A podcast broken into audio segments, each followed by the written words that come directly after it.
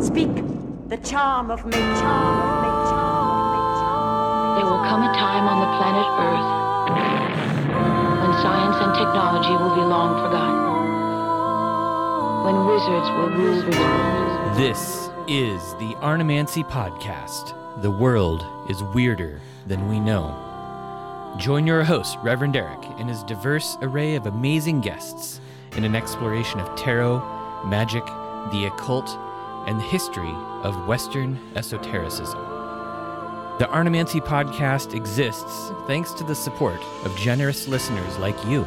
Please consider supporting this podcast for as little as $1 a month at patreon.com slash arnemancy.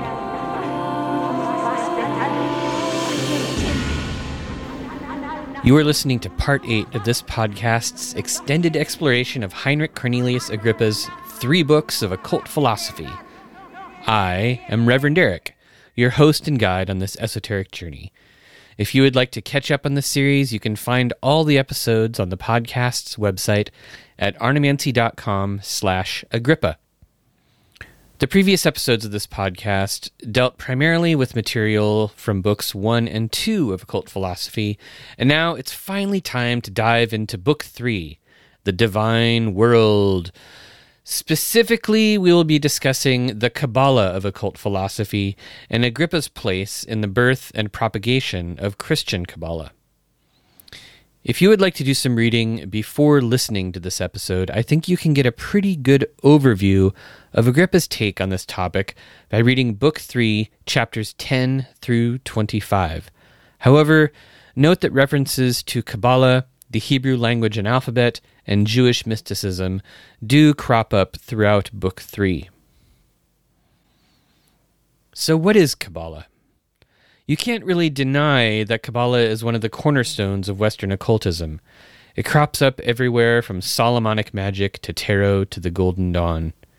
If you've looked into it at all, you've probably come across the concept that Kabbalah is usually split into three main branches, differentiated in the way that they are transliterated into English. Christian Kabbalah, spelled with a C, is our main topic in this episode. Hermetic Kabbalah, spelled with a Q, is the variety used by modern ceremonial magicians. And then Jewish Kabbalah, spelled with a K, is the original strain of Jewish mysticism that the others pull from. The Christian Kabbalah of occult philosophy primarily pulled from a few different sources.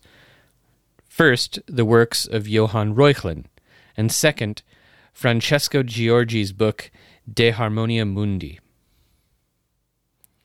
When I first realized that I couldn't talk about occult philosophy without diving into Christian Kabbalah, I panicked a little bit.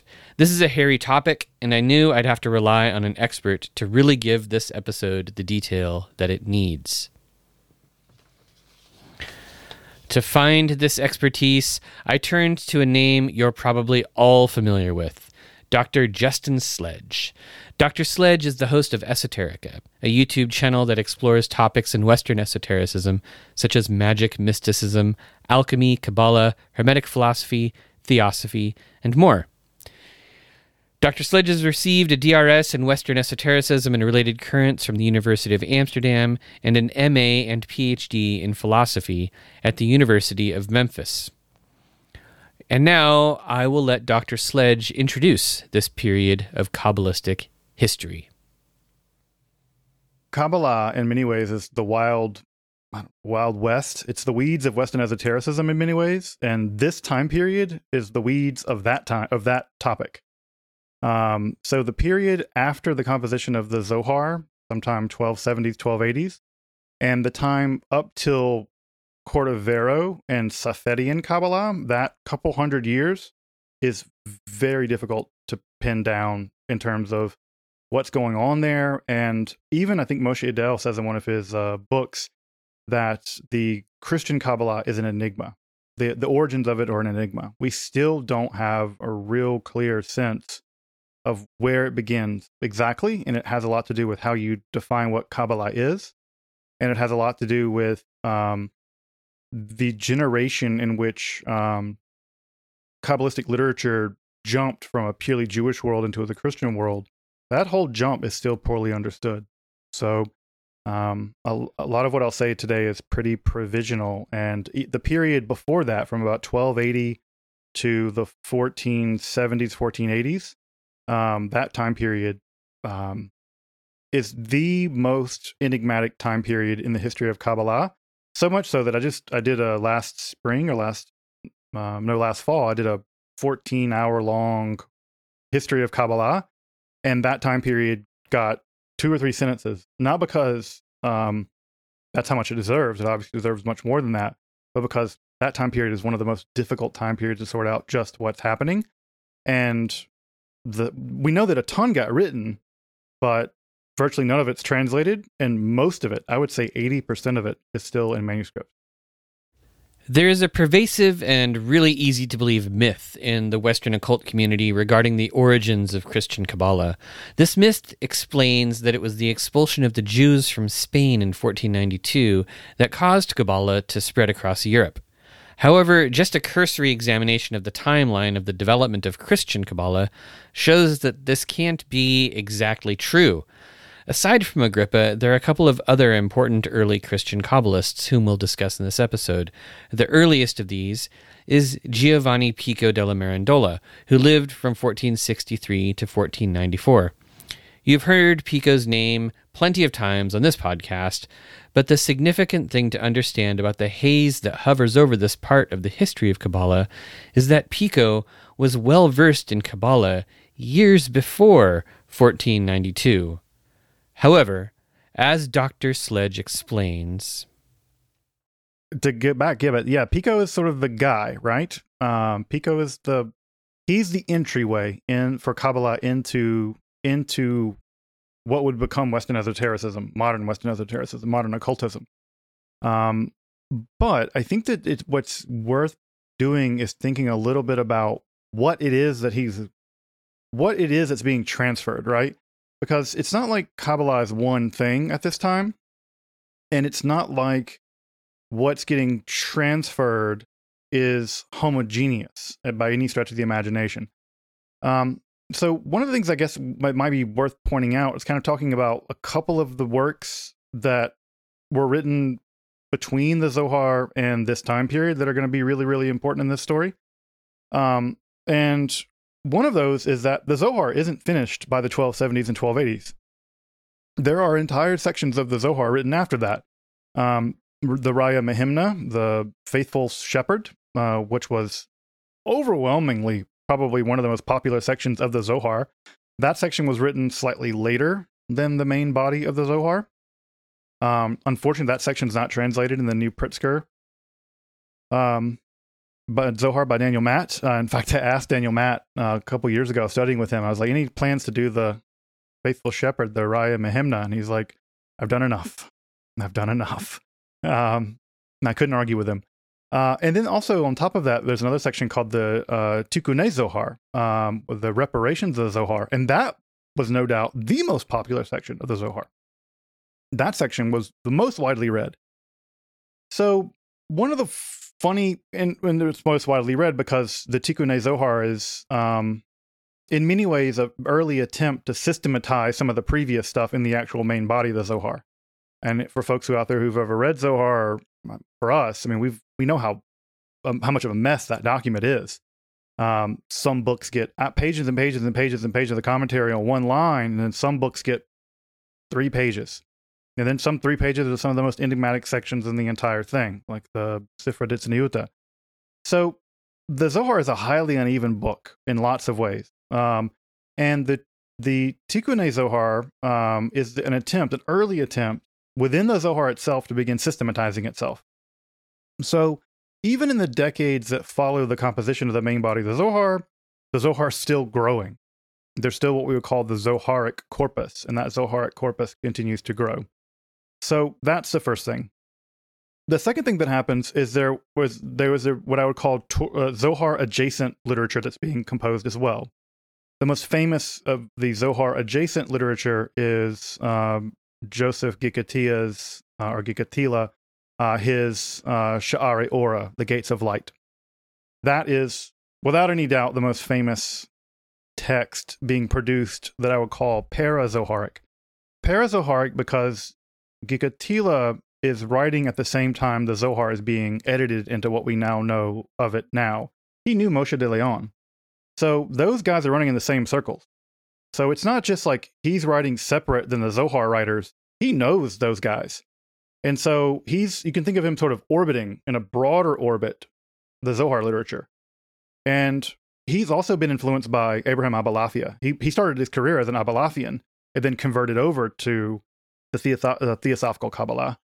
So Gikatila is writing that, and that book's going to become important in just a little bit because it's going to be translated by Ricius in the uh, 16th century, and it's going to be the ma- first major text of Kabbalah, one of the early major texts of Kabbalah to be translated. In fact, I'm, sure everyone's seen the famous woodcut of the guy, the Jewish guy holding the tree of life. Um, it's all over the internet. So that's an example of para-Zoharic literature that's being de- being developed. And Gikatilas or Gikatia is somebody who knows some Abulafia, but also is really coming into the fold of Moshe de Leon and really becoming influenced by that. Next layer out, right? Next layer of the onion. um, the next layer of the, the layer of the onion is that this is also the time period where Menachem Rekanati is going to write the most important commentary on the Torah uh, of that time period. And this will be the first time, and he's in the he's in the world of Nachmanides. Uh, Menachem Rekanati is going to basically write the definitive Kabbalistic interpretation of the Torah. He's going to take ideas from the Zohar, distill them down, and then write a commentary on the on the, the Torah that's going for the first time to make Kabbalistic ideas um, much more accessible to a wider audience. He's also Italian. And so there uh, we can already begin to see the shift. Things are beginning to move. Um, so first published uh, in 1523, which is pretty early, all things told. But um, there's some question about when it was written. But um, uh, uh, Recanati was from 1223 to 1290. So again, we're talking about really close to the bone in terms of the composition of the Zohar. The Zohar is still not completely edited together by 1290. So already it's generating this first wave of um, of commentaries. It's going to be important because it's going to be that commentary is going to be the one translated by Mithra, Mithra, Mithridates into Latin, and this is going to be one of the principal texts that Pico is going to get. If the timeline feels a little weird here, uh, look at it this way Pico had a manuscript version of this text, and the print version wasn't printed until 1527 in Venice. And so the other big text that's going to matter here that's worth pointing out um, is a text called uh, Ha'elohut. This text is the first attempt in this time period to systematic to systematize Kabbalah. And what we have um, in these texts, um, which is just beginning to boil us down, these two texts, and there are many other ones, right? There are many other ones. What these texts represent are the first attempts in the Kabbalistic literature by Kabbalists to systematize Kabbalah. We think that happens, most people tend to think that happens much later with Cordovero. Cordovero is the first real systematizer. But that's not true. Even within the generation of the Zohar and the generation right after that, there's already attempts at systematizing it. And these two texts matter enormously uh, because, one, they're just the most popular text of Kabbalah of this time period, this time period before Safedian Kabbalah, but after the composition of the Sefer Zohar. I hate to interrupt Dr. Sledge again. I just want to make sure that it's clear that when he talks about Cordovero, Luria, and Safedian Kabbalah, he's talking about a later movement of, of Jewish Kabbalah that happened starting in the 1560s and 1570s, which was, you know, 30 years after Agrippa's death.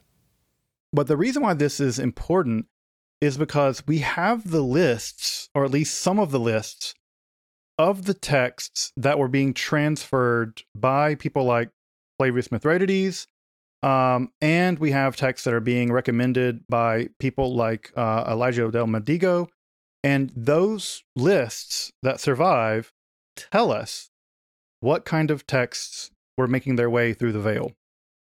That is to say, what texts were leaving the world of exclusively Jewish Kabbalah and then entering into the orbit of the Florentine um, Hermetic, Hermetic court, right? Or Florentine Academy or Pico's world, Elmo's world, Pico's world. And what texts are going to end up in Latin and what's going to form the basic core of Christian Kabbalah? And by extension, at some level, what texts are going to eventually form the core of the Hermetic Kabbalah and Kabbalah as it enters into Christian occultism, and eventually, of course, the ones that end up to Agrippa and on and on and on. Dr. Sledge was kind enough to share with me a list of texts, mostly manuscripts, that Pico would have had access to and could have all been very, very, very important in the early formation of Christian Kabbalah. There is a link to this list in the show notes. It is an intimidating Google Doc with many titles, many of which are only in Hebrew. Um, and there are some interesting things about this list, which Dr. Sledge describes. Some of these texts are going to end up in the list translated by Mithridates, but famously and conspicuously missing is going to be the Zohar. That is what's going to be conspicuously missing in almost all of Christian Kabbalah. And by extension, much of Sephirotic theosophy. Like, think about how many times you hear about the Sephiroth in Agrippa. Reuchlin. Reuchlin even sometimes in uh, De Arte Kabbalistica, sometimes even says they're angels. He, he's not even really clear what they are. Yeah, I've been reading uh, De Arte Kabbalistica. Uh, uh, you know, for, for any modern uh, occultist who studies Kabbalah, it's but like Reuchlin's stuff is just way different. It's not what you would expect. It's not. And it's actually not. And Joseph Dan makes this point. It's really important to tease out that the Kab, that what Kabbalah, what traditional Kabbalists are doing and what Christians interested in Kabbalah want are not the same thing. And therefore, what gets transferred, what, what, what I call, what passes through the filter of the Pico filter, what passes through that Pico filter at some level is mostly influenced by the interest of that generation. And then ditto with Reuchlin, what passes through that filter. And what it turns out they're primarily interested in is completely not what we would think of as Kabbalah these days. What they're primarily interested in is one, divine names. They're really interested in that. Obviously, Reuchlin wrote a whole book about that. Right? So they're really interested in divine names and they're really interested in hermeneutical tools by which scripture can be read by manipulating letters in scripture to reveal hidden things. And notice what we see in Agrippa, D, Reuchlin to some degree. It's all the Notaricon, Siruf, Gematria stuff. The the the kind of like delight they have in playing with letters is oh, I was about to say astronomical, but it's actually more astrological. I mean, it, but they they love it. Like they they love how the letters can be played with and moved around and recombined and stuff. Like it's oh, amazing. Yeah. And think about what we have in Agrippa. When Agrippa talks about Kabbalah, he's not talking about the Tree of Life. He's not talking about the Sphirot.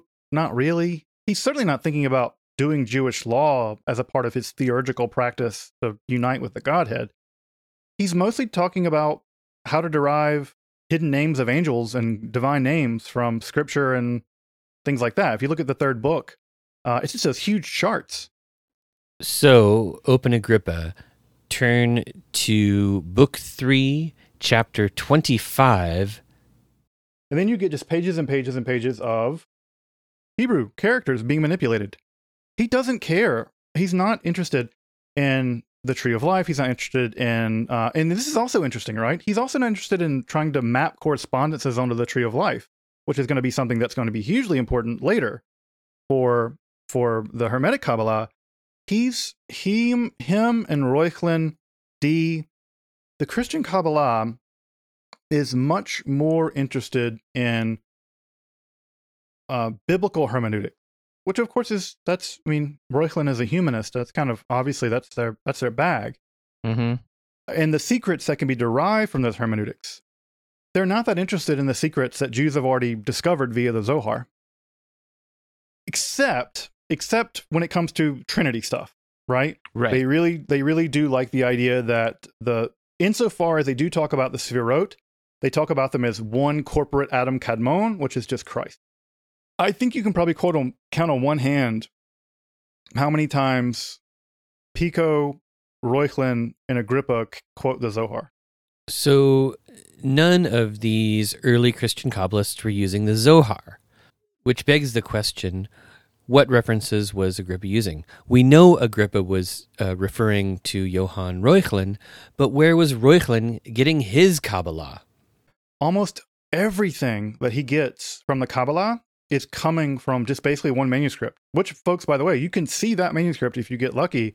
It's in the JTS library in New York. It's, it's basically a Kabbalistic compendium that Reuchlin got or had put together. And if you want to know what's in it, uh, there's the list there that I sent you, Eric, on the side. Dr. Sledge is, of course, referring to the uh, document filled with references in the show notes.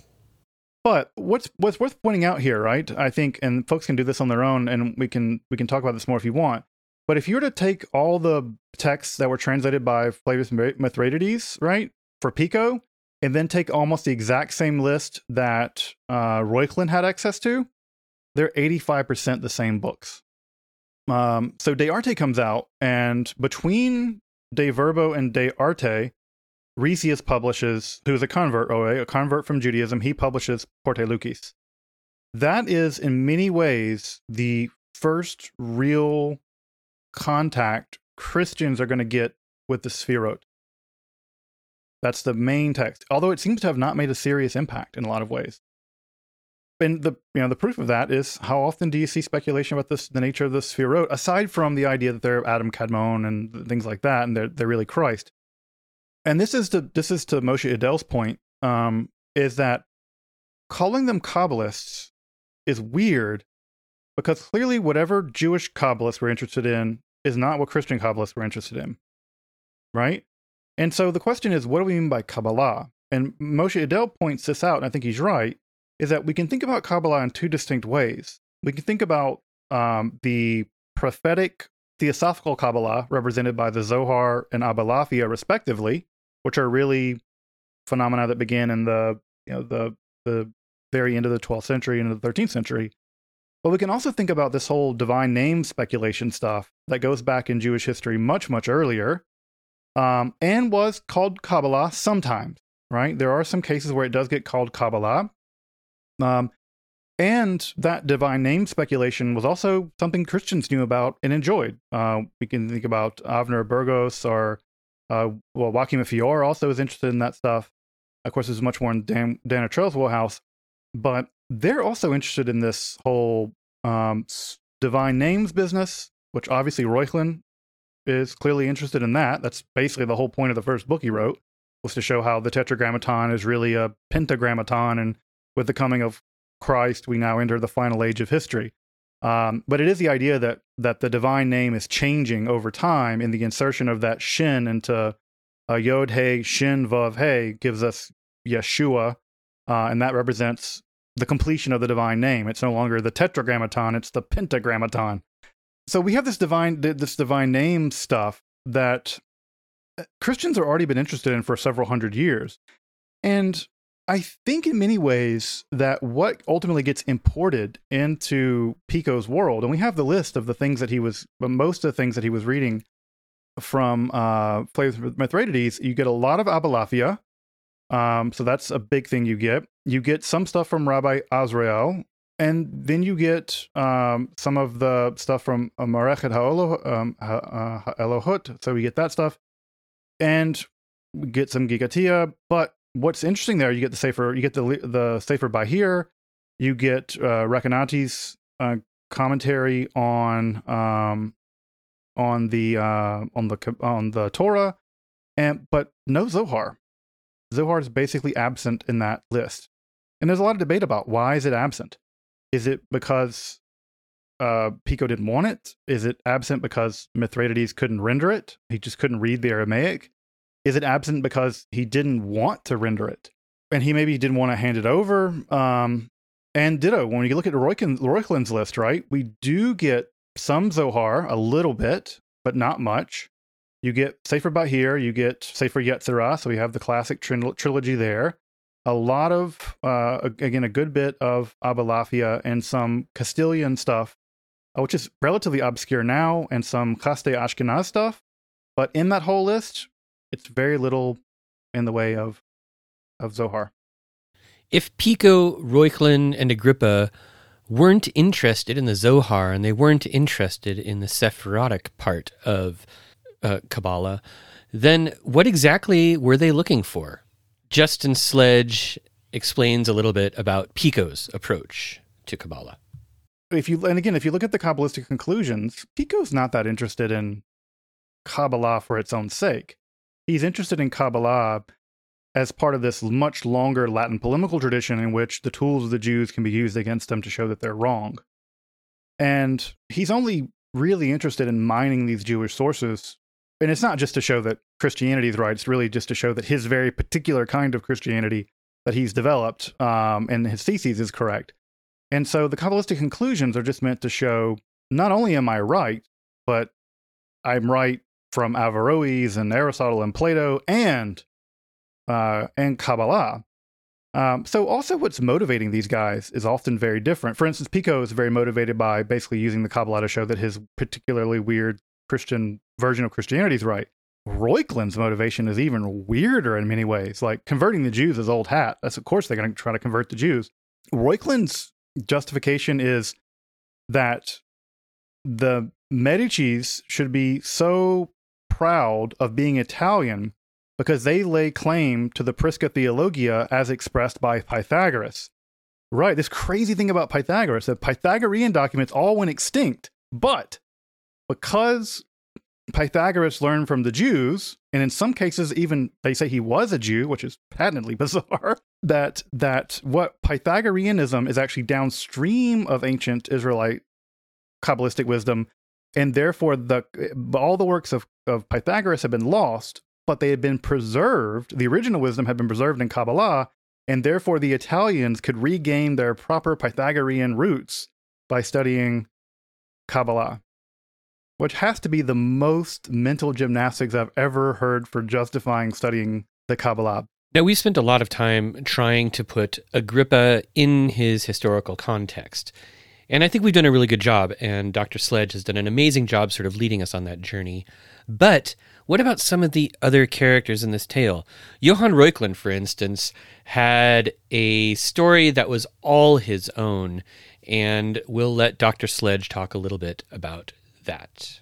Uh, and Reuchlin was having a terrible time. I mean, he was, he, I mean, he was, he, even though he was personal friends with the Pope or whatever, I mean, he was coming up against uh, Johannes. And, you know, that, that was the two, the two theories of what to do with the Jews, which again, when you have a bunch of Germans talking about what to do with the Jews, it kind of makes us nervous. But Reuchlin was like, we must, we should learn from the Jews and we should live in harmony with them and learn from them and they would learn from us and maybe some of them will become Christians. Of course, Pfefferkorn was himself a converted Jew, and his position was the way we convert them is by depriving them of their books. It's their books that they're so attached to. That's how they defend themselves. And if we just burn all their books, and again, this is when you know Pfefferkorn say burn all their books, that'll get, leave them defenseless, and then we will it'll be easy to convert. That argument is going to be taken up by Luther and on the Jews and their lies. It's going to be take, obviously taken up later. While I was working on this episode, Dan Attrell of the Modern Hermeticist actually released a whole video about the Reuchlin Pfefferkorn affair, and I will have a link to that in the show notes just in case you want to learn more about this really disturbing time in history. And now, finally, we're getting to, I think, uh, one of the most important questions that comes out of this Christian Kabbalah stuff, especially the Christian Kabbalah that went on to influence and help create what we know today as Hermetic Kabbalah. My big question is given the strange anti Semitic roots of so much of Christian Kabbalah and how that Christian Kabbalah is such a vital core component of what became Hermetic Kabbalah should we cancel Christian Kabbalah? Should we cancel Hermetic Kabbalah and not be looking at this stuff at all and not be using it as modern practitioners? I'm not on team cancellation. And the reason why is that could it have gone any differently? Right? It, it, it was was there a world in which in which someone in the 15th century would have said, "Hey, you know what? Like let's be tolerant of the Jews and let's learn from them and not do it in a way that's actually about persecuting them uh, or trying to convert them. Uh, There's no way of taking Christians out of the Latin polemical tradition. There's just no way of doing that. There's just, and I don't, I don't look to Reuchlin or Pico with any animosity because of the world that they were born into and the logics that they unconsciously accepted, because everybody's born into a world with logics that they unconscious. I mean, our this shirt I'm wearing is probably made by a kid in Thailand. I mean, so it's one of those things where like, do I consider myself like a a person who's pro slavery and sweatshops because I am stuck into a system where to buy a t-shirt from I don't know Hailung or whatever, like I have to get it from a sweatshop in Thailand. Like that's the world I live in, and at some level I don't like it. And I bet you money Reuchlin didn't like the world he lived in, where he's like having to argue that we should j- burn Jewish books. I'm pretty he's like he's like good cushion. I mean, I'm sure he hated that. So that the first thing is there's that. That's one thing that I I just don't want to get into a situation where it's called the you know I think it's a, the genetic fallacy that because the origin is bad, everything that flows from it is bad, and even the origin of it being bad, I don't think it was bad. I think it's still redeemable in the sense that there's still a lot of spiritual and intellectual valuable stuff there that can inform us in a way that is good because we're not most of us aren't motivated by the Latin polemical tradition.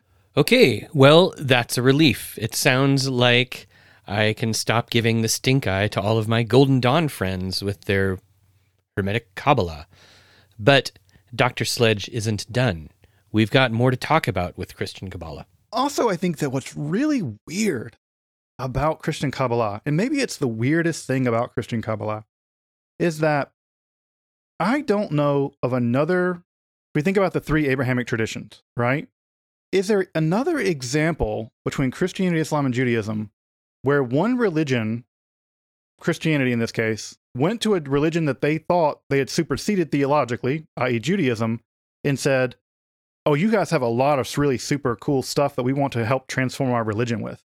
That's, I mean, when Pico does that, and when Roy Reuchlin and these guys come along and say the Jews have secret wisdom, that despite the fact that they're, you know, they're blind and stiff necked or whatever, but the idea that they would want to use spiritual technologies, we could say, from a persecuted minority as as part of you know coming with renovating their own religion, it's really peculiar.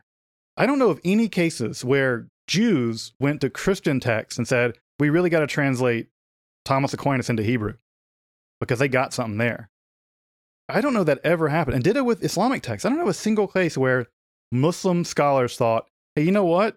Like Pico della Mirandola really got it right. Let's translate the theses into Arabic."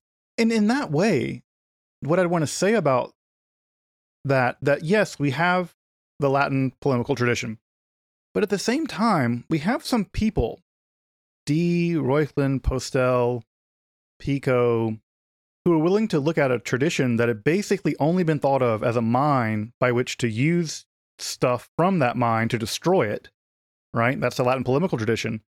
But this is a situation where they say not only can we use that mine to destroy or convert the Jews, but we need it as part of the restoration of our own religion. That's peculiar. At least it shows me is that attitudes about the Latin polemical tradition were softening. And not only they, were they softening, but you have this, I mean, again, humanism, where everybody has something to contribute to the truth. And we need to all come to the table to sort out what that is. Now, of course, that early humanists all thought that it was Christianity still, but that that crack, right? Again, we, we shouldn't expect the the whole edifice to crumble, but I think that that's the crack that began the mo- the movement not only toward the escape velocity of the hegemony of Christianity, but also that began the escape velocity towards secularism, where we could also say, well, there's none of these people have access to the truth, and really what we need is we need uh, a sphere where the church can't affect us or bother us anymore. Many thanks to Dr. Justin Sledge for giving us so much incredible information on the history, philosophy, and influence of Christian Kabbalah. I believe this topic has given us a great deal to think about and has furthered our collective understanding of Heinrich Cornelius Agrippa's occult philosophy. In addition, I hope that this episode has sparked your interest in the history of Christian and Hermetic Kabbalah. Thanks also to you, dear listener. There's been a gap of a couple months since the last episode of this occult philosophy series, brought about by a number of events in my non podcasting life. I really truly appreciate your patience as I find the time to finish up this series and get back on the podcasting horse. There is just one episode remaining in this podcast's exploration of Agrippa's occult philosophy. My Patreon supporters will, of course, be receiving that episode a week before the rest of the world, along with bonus materials such as full interviews, scripts, and show notes, and a glimpse at works in progress. If you've been enjoying these episodes and want to help their development, you can help out by sharing this podcast with a friend. Let your weird wizard buddies and witch pals know that we are on this journey and invite them to join us. And if you want to contribute monetarily, you can always go to arnemancy.com slash support and find a number of options. Until next time, dear listeners, keep reading books, keep being weird, and keep doing magic.